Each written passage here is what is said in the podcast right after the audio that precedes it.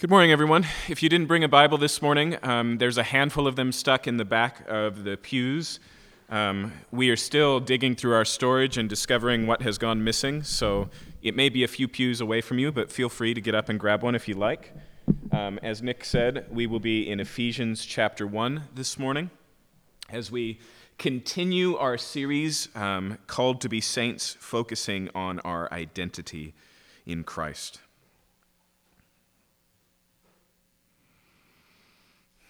If any of you um, have gotten to know me well, you know that I am a reader. It almost feels like an understatement just to say it. Uh, you know, when I was a kid, I used to say that all my friends had pages. Um, I'm a book person. That's, that's just who I am. If you come to me for a conversation about something you find is cool, or if you come for counsel, I'm probably going to ask, Have you read dot, dot, dot? That's just the way that I engage with life.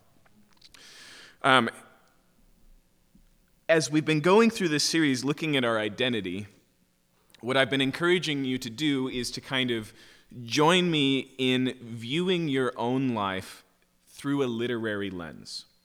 In other words, if we're going to understand who we are, we have to understand the story that we find ourselves in. Okay? And what Paul is doing here in Ephesians, and he does this in the form of uh, of a blessing, of, of a praise be to God, and then he walks through your personal history, the story you find yourself in, if you have come to be a believer in Jesus Christ as Savior and Lord.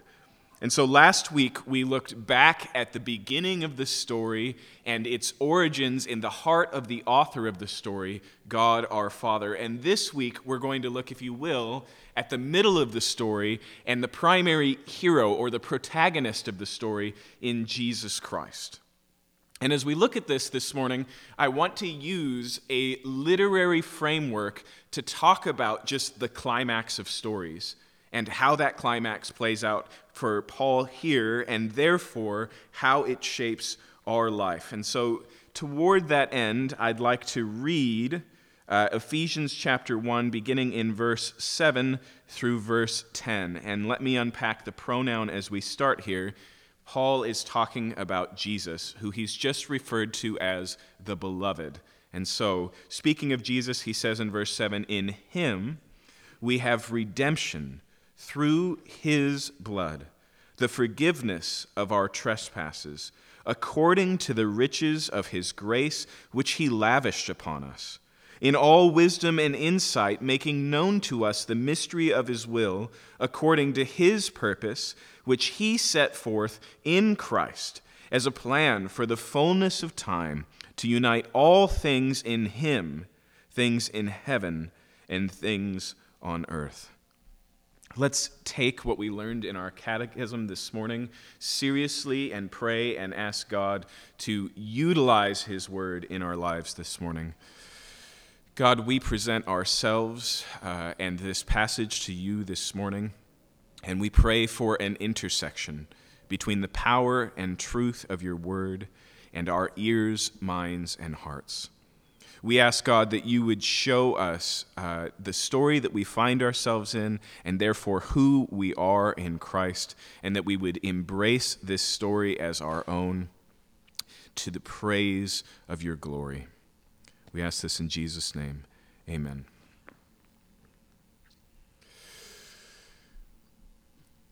In a good story, or you could say in the classical sense, in a comedy, in a good ending, in a happy ending, there's always got to be a part in the story where something changes.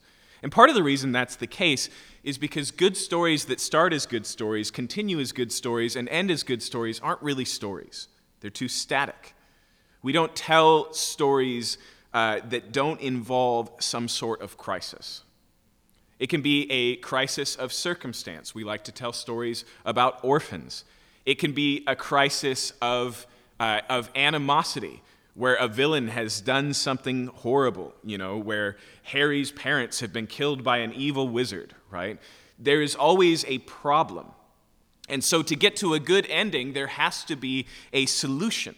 And those solutions take different forms, but I want you to notice this morning that we see three different versions of that, or aspects of that, or three defining characteristics of the climax of history in Jesus Christ that have changed your personal history.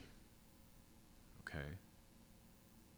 And the first one I want us to notice, uh, we're going to call reversal which again is a, is a literary term. A reversal is when something changes, where things go from one way to another way. And oftentimes they are surprising, oftentimes they involve intervention, and most importantly, they involve change. Okay? And so, uh, so look here again at verse 7. In him we have redemption through his blood, the forgiveness of our trespasses. Both of those phrases, redemption through his blood, forgiveness of our trespasses, are phrases of transition. They talk about what was and now what is instead. And it does so in the framework of opposites. In other words, not on a gray scale of good, better, best, but in a binary scale of bad, good. Okay? And so when it says here we have redemption, the contrastive state, apart from that, the place we were before we were redeemed is slavery. That's what you do. You redeem someone from slavery. In fact, the primary biblical image of this word, redemption, is the Exodus in the Old Testament where the people of Israel are slaves in the land of Egypt and God redeems them. And how does He redeem them? By setting them free and bringing them out of Egypt. Okay, that's redemption. Okay, and so effectively here, if we were to put this in Paul like, our author Paul, Paul like language from another place, he would say, And you were slaves, but have now been redeemed. It's the same with the second one. The second one says we have the forgiveness of our trespasses. Okay? And so again, we have the same binary thing. The idea here of forgiveness is not, again, a grayscale, but a transition from condemnation and guilt to forgiveness. Okay? And we could actually add to this list whenever the Bible talks about what has happened if you become a believer in Christ Jesus, it uses these binary, drastic, disparate terms. You were dead and are now alive. You were darkness and are now light. Okay? You were condemned but are now forgiven. You were slaves and have now been redeemed. Okay? That is a reversal. That is a change in status, and let's recognize that the fate completely changes in that change of status. Okay? So if you were a slave and are a slave and will be a slave, that defines your life. It shapes its limits. It tells you what life is going to be like. It, it presents a quality of life, if you will, and not a good one. But if you are set free, that's a change your fate, your destiny, your future, your daily life, all transitions. Okay? It's the same with condemnation. Speaking of books, Franz Kafka wrote some of the most frustratingly despairing works in literature. Okay? Works that, if you enter into enough deeply, may actually cause you to have heavy anxiety one of them, the trial, is about a man who discovers that he has been accused of a crime and that he is going to be sentenced for this crime, and so he goes about setting things right. But he discovers that any lawyer he applies himself to is also accused of a crime. He discovers all of the just if, if you think you know bad bureaucracy, you've never read a Kafka book, okay? He creates this world where every step is frustrating and there is no outlet of appeal, no way of setting things straight. And to be honest, Franz Kafka doesn't write fiction, he writes fiction that illustrates reality, and that was his despair in the universe. He looked around and he saw a world, he saw himself as guilty and he saw a world full of guilty people and no way to set that straight. If you read the portrait of Dorian Gray, you find a similar world, okay? Where a man wants to live in a life without consequence, and magically gets the opportunity for all consequence to be laid upon a picture of himself, a painting, instead of his own life, and goes without consequence as long as he can until he sees himself depicted in the painting, and the spell is broken, and and all of the, I mean, to be really frank, if you read the book, venereal disease and uh, strain on his body just comes to bear, and he drops dead right there. Okay. Again, an author wrestling with the reality of the problem we find ourselves in. If I were to put this differently, the idea of forgiveness here could be this way and you were on death row, but you have been forgiven. In fact, the word justified, which is if you've grown up in church or if you've read the New Testament, a word that's used very often, is a legal term. It means that you are no longer condemned, but have been sentenced sentenced as no longer condemned. Okay, it's, it's a legal action. And so, again, there's a transition here. There's a change in quality of life, and most importantly, there's a change in fate. Now, I want you to notice two things before we go on from this idea. Um, one is that uh, the way this language is used, these two illustrations have a tension to them. They tell slightly different stories. Slavery is something that is imposed upon you, it is something you cannot escape from. Okay? But condemnation is something you did to yourself, it's something you deserve. In, in one, you are an unwilling participant. In the other, your will is fully engaged. It's your choices.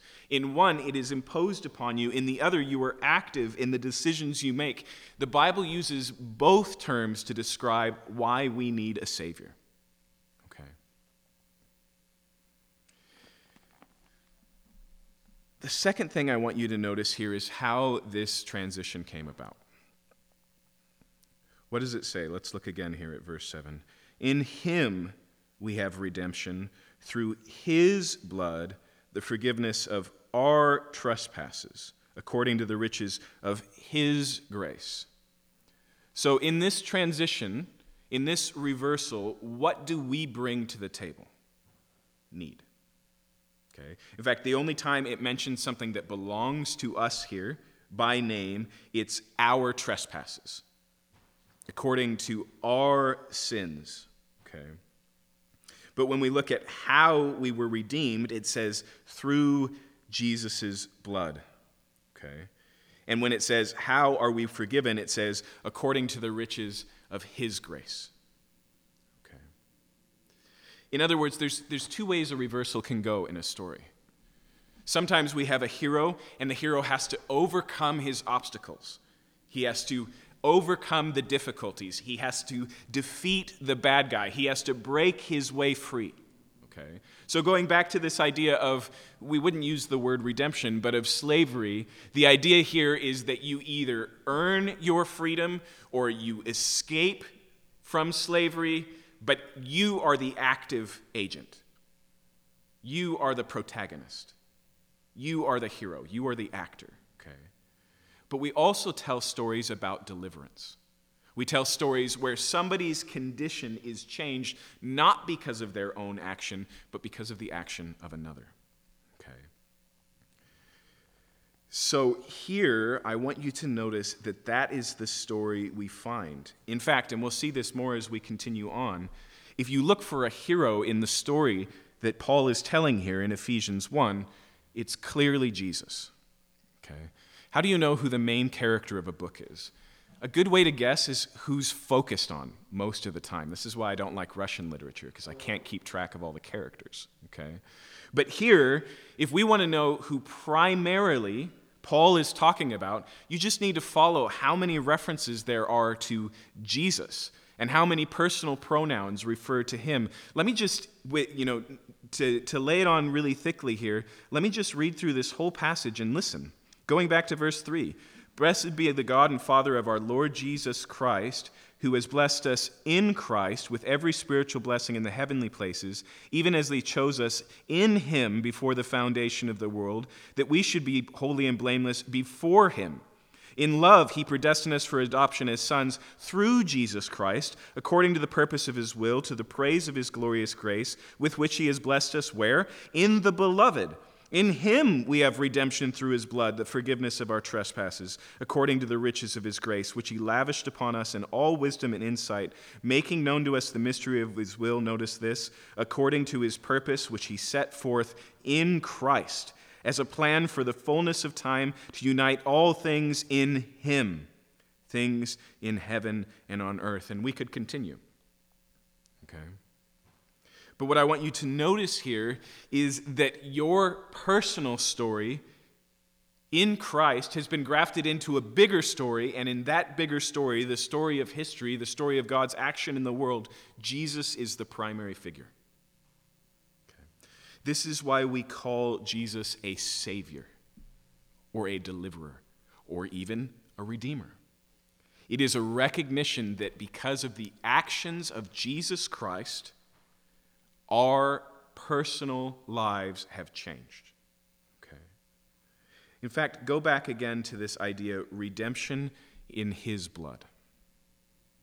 Okay. Paul doesn't pull any punches here. He sees this transition in our life coming at the cost of a life, and not your own, the life of Jesus. And so Paul doesn't unpack this here. He will at length later in Ephesians, but effectively, the Bible proclaims that Jesus died the death that we deserve after living a perfect and sinless and innocent and God honoring life that we cannot live. He stood in our place. And because of that, we are forgiven. And not only that, but in doing so, he conquered the great villains of the story namely, death, sin, and the devil. Okay. Now, that last one might be a little weird for you in a modern setting, but you will not escape it in Ephesians. One of the major emphasis in this book is how Jesus relates to the powers and principalities. That's why it says there at the end of verse 10 that in Jesus it's going to unite all things under Jesus, not just on earth, that's you and me, but also in the heavenlies. Okay? Things are not right in the spiritual realm. And in Jesus Christ they will be set right. Okay? But the villains here have been defeated through the sacrifice of Jesus Christ. The villains here have been conquered. Our freedom has been gained through the actions and efforts of Jesus, as well as our forgiveness, it says. Uh, uh, look at um, verse 8, which he lavished upon us. Okay, and right before that, according to the riches of his grace. Okay. Here's another way to think of reversal. Okay, so, so the first one involves active intervention. It involves, you know, the prince saving the princess. It involves the hero rescuing the hostages. Rescue is a good word, okay? But the second way to think of this is in terms of debt. And especially when it comes to the fact that we stand as condemned and in need of forgiveness, the Bible uses this language of economic debt, okay?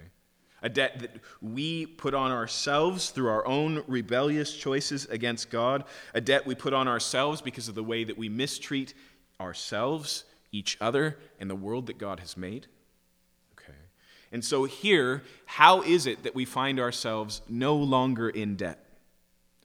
Because of the riches of God's grace, which He lavished upon us. Okay?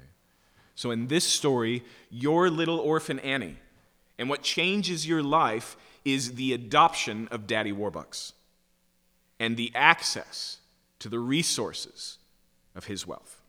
Okay? Same idea here.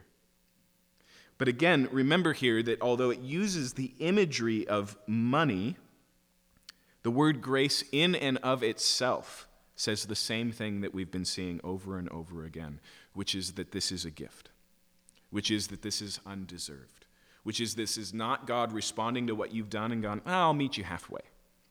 But according to His grace, because of His character, He freely saves us in Jesus Christ. Okay? This is reversal and is essential for you to get. It's why the New Testament hammers this home. In fact, look at chapter 2, verse 1. And you were dead in trespasses and sins.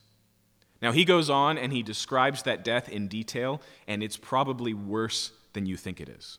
Okay? The Bible's depiction of the problem with humanity is very bleak bleaker than any other philosophy or world religion I've ever encountered, primarily because it believes that this is something we cannot fix. No amount of pilgrimage, no amount of sacrifice, no amount of fulfilled vows can rectify the problem, which is why here Paul just says, You might as well be dead. You were dead in your trespasses and sins. Okay? At that point, the ability to fix it is not present. And notice what it says in verse 4 but God. That little word there is classic reversal language, right? This is what was, but. Okay.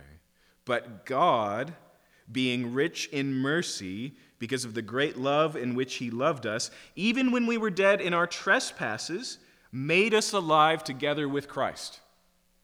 Okay? So, how do we go from death to life in this scenario?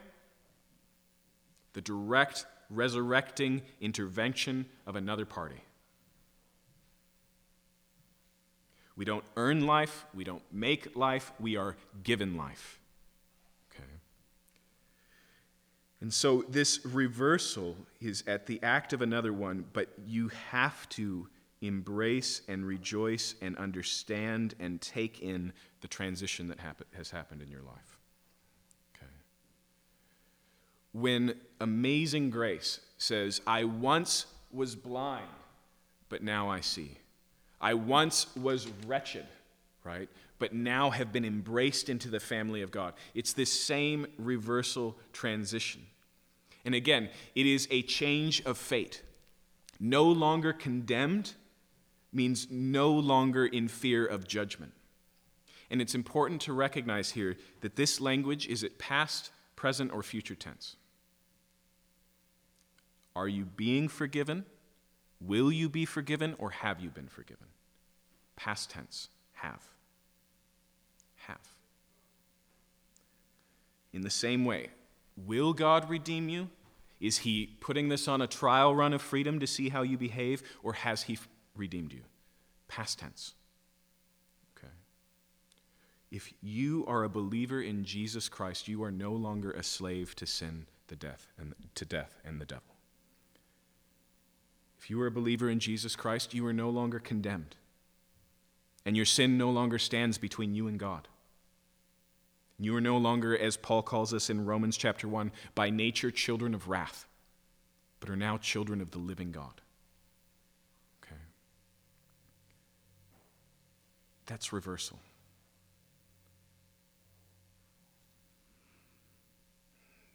This is, by the way, what we mean when we use the word gospel. I know for us in our modern world, gospel is a religious term, or maybe one you see on the music charts, right? But the original use of the word is political. Gospel is what happens when the emperor of Rome saves your city from the barbarians. Okay?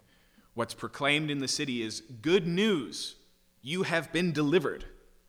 Okay? It is a story of intervention and reversal.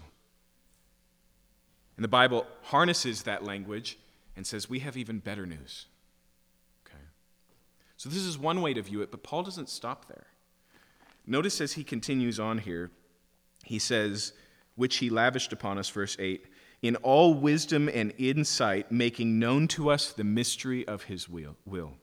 Here's another way that stories change through revelation. Okay? A reveal. Okay? You discover that Darth Vader is Luke's father. You discover, like in a Shyamalan movie, that Bruce Willis is dead. Okay? It, this is something that is, but is not known. And that's why it uses the word here as mystery. And this is another one that when we think of mystery, we think of unsolved crimes, right? We, we think of murder, she wrote. We think of things like this. But the word here doesn't mean that. It means something that you could only know if you were told. Okay? And so I like the word secret. What it says here is that God made known the secret of his will. In other words, his plan from the beginning, as we've already seen, was moving towards this. And now he has revealed it. Okay. Now, shocking reveal a sacrifice has been provided for your sins. Okay. And I want you to notice here that this action is essential. God doing what God did in Jesus Christ and you dying without ever hearing it is not a good ending. But what it says here is that God is the active revealer. He is the proclaimer. He is the first evangelist. He is the one who is proclaiming to the world, yes, this is where you are, but you no longer need to be this because good news, like the herald coming in Rome into the city, good news, this is what has happened on your behalf. Okay. And this idea of revelation in literature also plays a significant part in changing endings. I'm reading a book by George MacDonald right now, who was an author prior to the days of C.S. Lewis, who C.S. Lewis said, I never wrote anything in which I didn't quote from George MacDonald. He was one of his major influences. Um, but the story is about a young boy who is mute and born to a drunken cobbler and lives his life basically without any sort of support except for the handouts he gets on the street um, but because it's all he's known, he's relatively happy. What he doesn't know is that his dad, although he was disgraced, is in the family of the Galbraiths, who have a long lineage in Scotland. But Gibbie doesn't know this, except for the fact that everybody calls him Sir Gibbie, but he just thinks it's a nickname. He goes on about his life. His father dies. He flees the city. He lives in the mountainsides in the midst of stranger, but he happens to live right next to the manse of the Galbraith family, Glashruach, which is probably not right. But nobody knows that he's the sole inheritor of the will of this whole place, including Gibbie. And so, what changes his story from being a poor orphan without a family or future? Revelation. Suddenly, facts are revealed, things are made known. Okay. What God has done in your life, as the gospel has been proclaimed to you by loved ones, as neighbors, as you've opened the scriptures and read the truth of what God's done, is God's active revelation of what he's done for you in Jesus Christ. This is why we take so seriously the call to proclaim this good news. But that's not something we do because it's ours, it's something we do because God is doing it, has done it, will continue to do it, and we join him in that work. But revelation is, again, something that changes our lives. It's, it's the reveal. And here is the reveal of history Bruce Willis is dead, but Jesus is not. He's alive. And that changes everything. If Jesus rose from the dead, everything you know is wrong. And I mean that in the big objective sense, on the meaning of the world as we know it, and I mean it in the subjective sense of your personal history and future. It changes everything. And if you remove that, you don't only lose Christianity, which Paul is very clear on in 1 Corinthians 15. If Christ is not alive, then we are dead in our sins. It's as simple as that. Easy equation. But if you remove that, it changes the path of history in the big and in the small.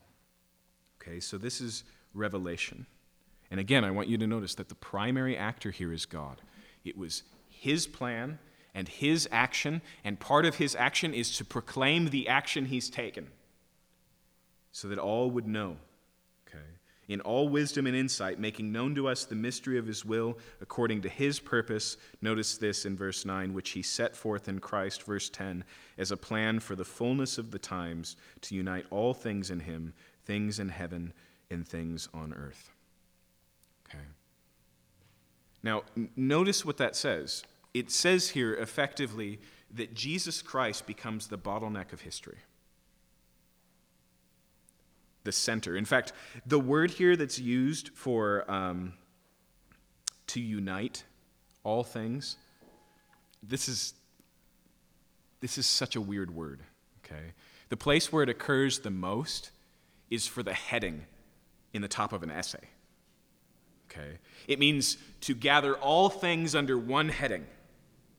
Okay. In fact, the word for head that's used throughout Ephesians, when it says that Christ is the head and we are the body, is, is built into this little word here for unite. Okay? But effectively, what it says is in the chaos and disparity and senselessness of our world, God has come up with a plan to make sense of it all by tying it all and centering it all around one person, Jesus Christ. And through that, he will reconcile, this is Colossians language, all things. Okay? Make all things right. Put everything in its right place bring justice as well as life. Okay, this is the idea here. And this is the last literary way that stories change to good endings it's a resolve. Okay? And, and these things are woven together. We can't really separate them.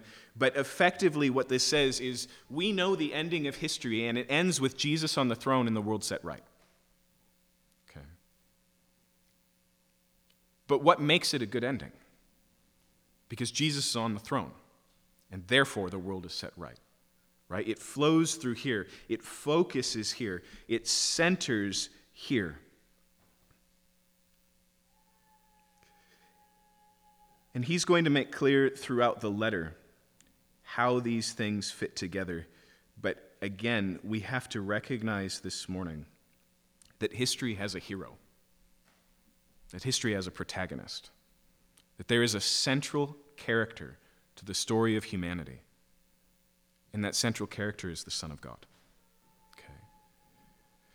That is what's stated here, and it, uh, it's, it's so big. Let's, let's just look at one version of it in verse uh, 20 uh, at the end of the chapter here. He's talking about the power that he worked in Christ when he raised him from the dead and seated him at his right hand in the heavenly places, far above all rule and authority and power and dominion, and above every name that is named, not only in this age, but also in the one to come. And he put all things under his feet and gave him as head over all things to the church, which is his body, the fullness of him who fills all in all. Notice two things there. Jesus has been placed above all things and we have been placed in union with him. Okay. When it says here, he put all things under his feet and gave him as the head over all things to the church, which is his body. Okay. There is a, again, a gathering up of all wrongs being righted in Jesus and then us being grafted into Jesus. That is the resolve. It's too big to describe.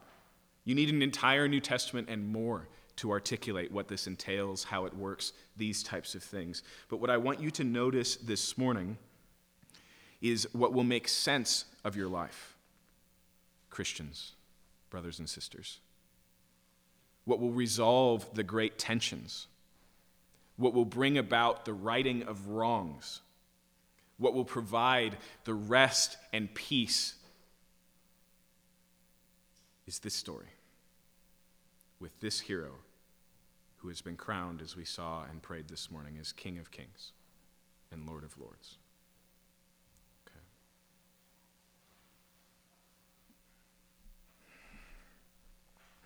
These three different ways of thinking about this of a reversal, which focuses on a change in our status, of a reveal, which focuses on us coming to know what we did not know, and of a resolve which focuses on everything coming right in the end through Jesus Christ. This defines every moment in your life. Just as we saw last week, if God is the author and the story begins in his loving heart, then we can trust that it's a good story. But here we have another piece to add, which is if the primary and central reality of what God has done, the climax of the story of your life, is right here, 2,000 years ago on a cross outside of Jerusalem, then everything in your, in your life gets traced through that. This is important because for some of us, we are constantly haunted and defined by our own failures. But Christ has died, and you have been forgiven, and he is alive, and you will, you will be with him. When you struggle, when you wrestle with your own sin nature, when you feel the presence of death in this world, and you recognize, as we all do, this is not how it should be. Ultimately, in Jesus Christ, it is not how it is.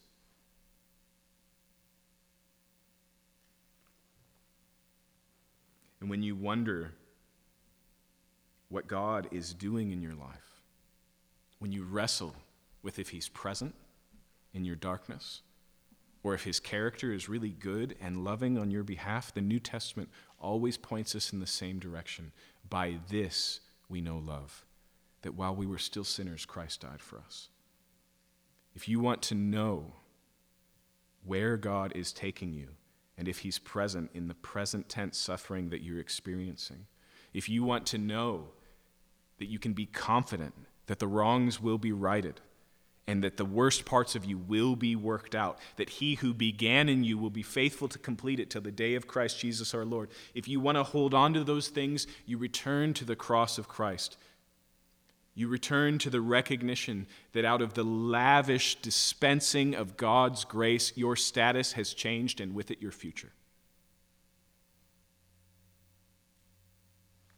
Again, just because a story has a climax doesn't mean that there's a resolve, finish, it's over, and happy, happily they lived ever after.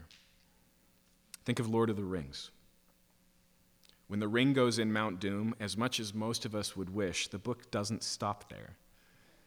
And what we actually find is skirmishes back in the Shire that still have to be dealt with. But the meaning of those skirmishes has changed forever. We talk about this with World War II, right? There was fighting after D Day, but D Day was the definitive victory. I'm not promising you a life that won't be war. I'm not even promising you a world that won't be hell but I'm promising you that the change is already assured because the victory has already been completed. That's why Paul says, Nevertheless, we are more than conquerors in Jesus Christ. Not because we won't suffer. Go read the context. What does he say right before that? For your sake, God, we die all the day long. Nevertheless.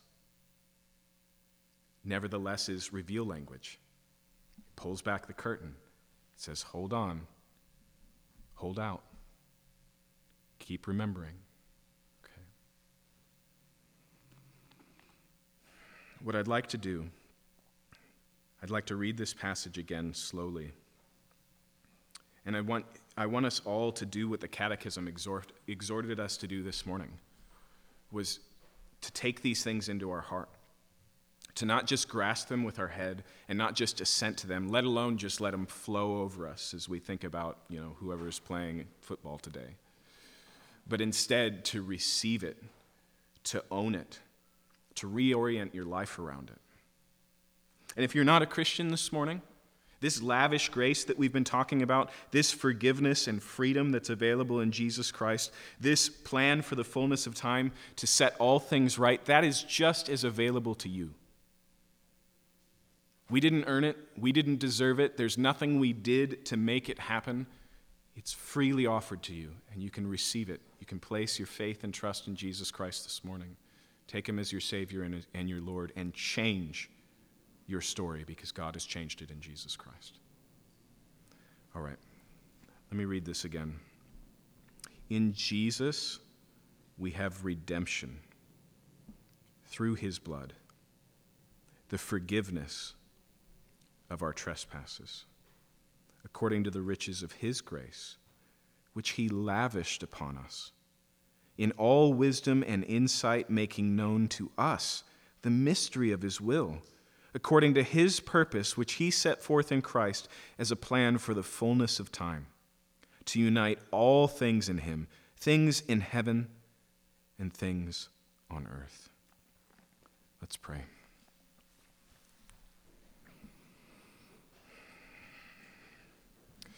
Father, I know for myself, I tend to interpret my future through my present. I feel about the future based on what I feel right now about the present. And I also tend to interpret my present based on my past. I take my regrets and the difficulties of the past and this long trajectory of human life with all of its weakness and suffering, and I just assume that trajectory into the future. But you changed history. You intervened. And in that intervention, everything changed. I pray, Lord, that you would help us to bring the past tense reality of what you've done in Jesus Christ into the present that we would view our present sufferings, our present struggles, our present callings and decisions through that lens, and that we would sightline it, organize it around the trajectory of where it's all headed because of that reversal. Father, sometimes your word just calls that repentance. Sometimes it calls it faith or trusting. Sometimes it calls it rest. Sometimes it calls it waiting. But all of those are built upon what has happened, what you have done, and that is the definitive climax of our personal history. Everything else flows from that point, and nothing will change the flow. Help us to receive that and to rest in it and to repent in it this morning. We pray this in Jesus' name. Amen. We're going to continue with worship. Let's use this time to respond